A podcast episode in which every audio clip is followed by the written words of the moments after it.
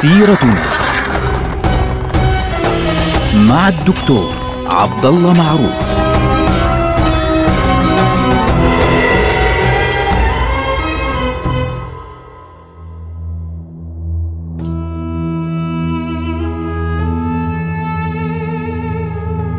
السلام عليكم ورحمة الله وبركاته. سيرتنا سيرة هذه الأمة ونحن الآن في عهد الدولة العثمانية.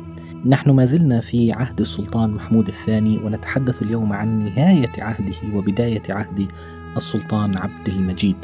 طبعا محمود الثاني كانت هناك عدة نقاط أساسية صبغت حكمه بالدرجة الأولى وعنوانها هو الالتحاق بأوروبا.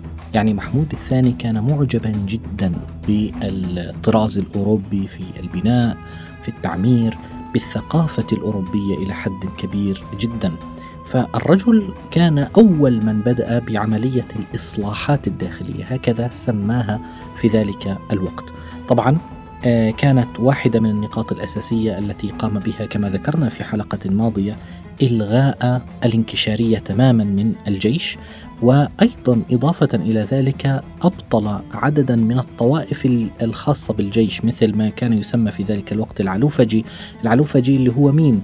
الجندي المرتزق الذي كان يخرج ويأخذ الأموال بناء على آه، خروجه للقتال يعني يشرى ويباع بالمال كما ذكرناه في حلقة ماضية. فهناك مجموعة من القطاعات في الجيش مثل المرتزقة على سبيل المثال اللي كانوا يسموهم كما قلنا علوفجي هناك السلحدارية وغيرهم من المجموعات أبطلها كلها وأصبح الجيش كله منتظما بالكامل يعني جيش مسلح بالكامل لا يعمل من فيه إلا في العسكرية. هذا واحد. اثنين الجيش كانت له مرتباته كانت له أسلوبه الخاص. آه الامتيازات التي كانت سابقا أطراف من الجيش مثل الانكشارية أو غيرهم ألغيت بالكامل. وهذا الأمر كان السلطان محمود الثاني يسير فيه بمنتهى الحدة وبمنتهى القوة وبمنتهى العنف. بمعنى أن أي شخص كان يبدي معارضة لهذه التغييرات في الجيش خاصة بعد إلغاء الانكشارية كان يوقع به أشد العقاب في ذلك الوقت. حتى أنه في يعني إحدى الحوادث التي تذكر في بعض كتب التاريخ أنه عندما كانت عملية إلغاء الانكشارية جارية والثورة الخاصة بالانكشارية كانت تجري هناك مجموعة من ما يسمى بالبكتاشية اللي هم أصلا يعني متصوفة وكان هؤلاء يعني يقفون مع الانكشارية واستعملوا نفوذهم في تهييج الناس ضد السلطان فماذا فعل؟ أبطل جميع التكايا وسحبها مباشرة من هذه الجماعة ويعني شتتهم في كل مكان حتى أنه ثلاثة من قادة هذه الجماعة أمر السلطان بقتلهم فورا فلذلك نستطيع أن نلاحظ أن الرجل كان يعني عنيف جدا في تطبيق آه، إصلاحاته وفي نفس الوقت صارما في تطبيق هذه الإصلاحات ومصمما على أن تتم إلى آخر درجة. إضافة إلى ذلك الرجل أنشأ معهدا للجيش حتى يكون الجيش متعلما وحديثا على الطراز الأوروبي وأحضر له مدربين ومعلمين من مختلف مناطق أوروبا. وكان الجيوش التي شكلها السلطان فعليا تسمى بأسماء المدن مثل جيش إسطنبول، جيش الأناضول، جيش رملي، حتى إنه كان عنده جيش اسمه جيش العرب على فكرة يعني كان مكونا من قطاعات كلها من العرب. وأيضا أرسل عددا من القادة هناك إلى أوروبا، يعني اتفق مع بعض الدول الأوروبية على أن يرسل إليهم بعض القادة لكي يتعلموا العلوم العسكرية الحديثة في أوروبا بشكل عام إضافة إلى تعلم الأسلحة الجديدة وأنشأ أيضا مدرسة بحرية. لكي يعني يقوي العلوم العسكرية البحرية إضافة إلى بعض المدارس المهمة في ذلك الوقت.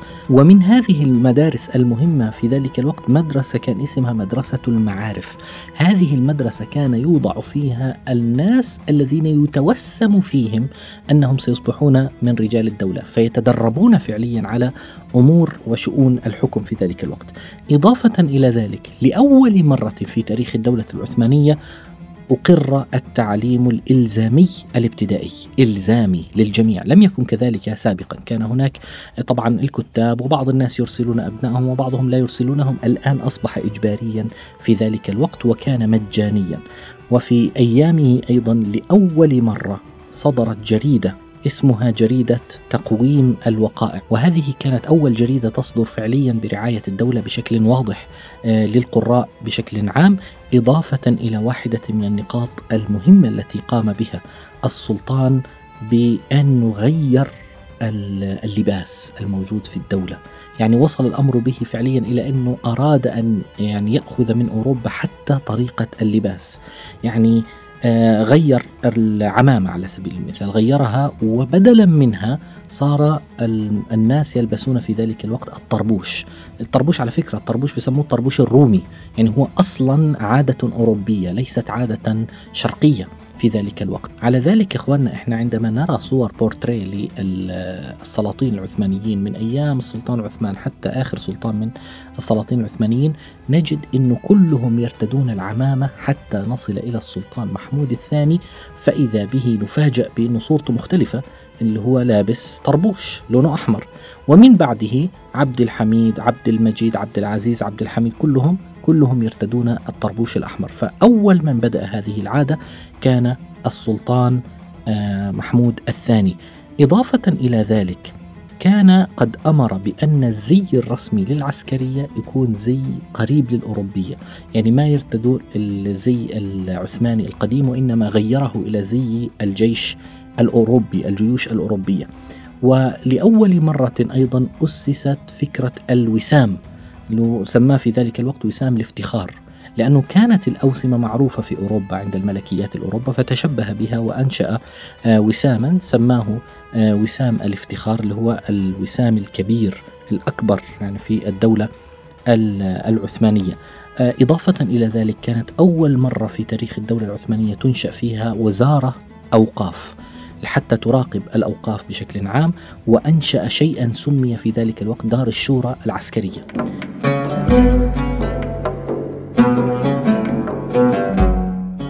الأمور العسكرية لم تكن تناقش عند الأمور المدنية وعند المدنيين وإنما كانت تناقش في دار الشورى العسكرية. ولأول مرة أيضا في تاريخ الدولة العثمانية افتتحت مكاتب البريد. خدمة البريد بدأت في عهد السلطان محمود الثاني وأيضا أنشئت جمعية المجلس الصحية اللي هي إيش؟ فعليا تماثل تماثل ما يسمى بوزارة الصحة لاحقا إضافة إلى وزارة سماها وزارة الحماية الصحية. هناك نقطة أخرى السلطان عبد محمود الثاني في زمنه كان أول تعداد سكاني على الإطلاق في تاريخ الدولة العثمانية الحديثة. يعني في ذلك الوقت تحديدا في عام 1831 أجري تعداد سكاني لجميع سكان الدولة العثمانية. وأيضا ترك السلطان محمود الثاني أبنية مهمة جدا ما زالت موجودة إلى اليوم يعني كان مهتما بها مثل برج بايزيد. هذا البرج كان خاصا بالحرائق. وهناك كانت البداية أيضا ببناء قصر بيلربي آه، إضافة إلى بعض المناطق الأخرى. طبعا قصر بيلربي الذي أتمه لاحقا فعليا السلطان عبد العزيز. وأنشأ عددا من المساجد وغيرها. المبدأ أنه نحن الآن في عهد تغيير كبير في ذلك الوقت. لكن السلطان محمود الثاني هذا التغيير الكبير الذي قام به يعني هل سيكون له أثر كبير في رفع الدولة العثمانية وانتشالها مما هي فيه أم يا ترى سيكون له أثر مختلف؟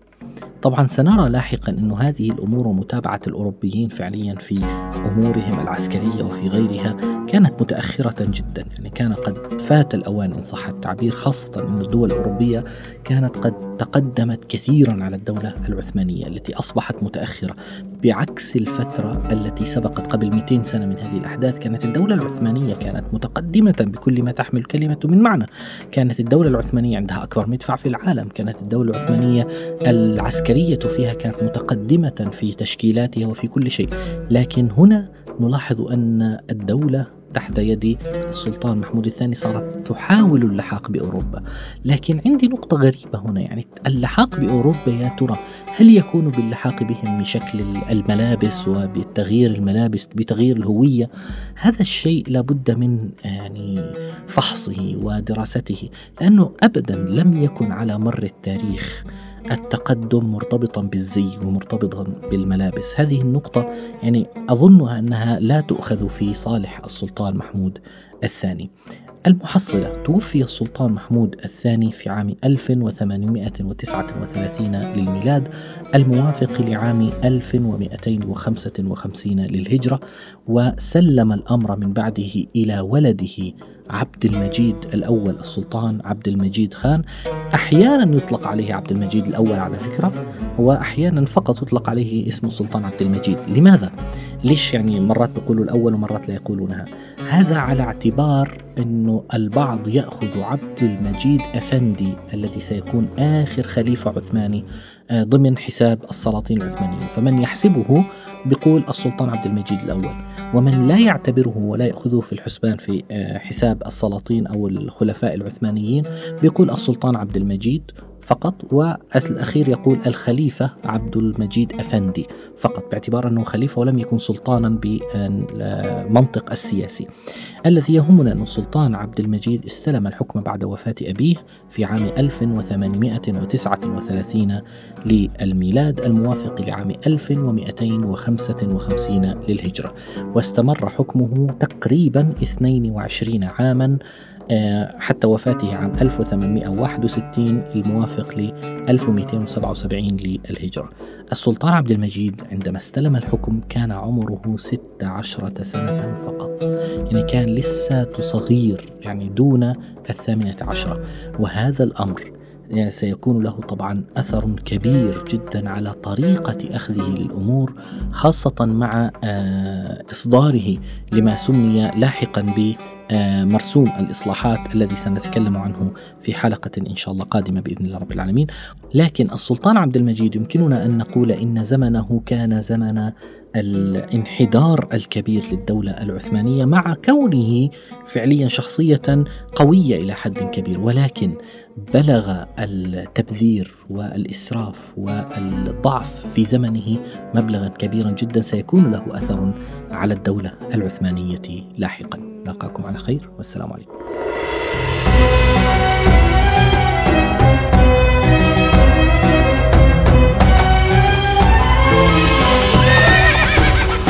سيرتنا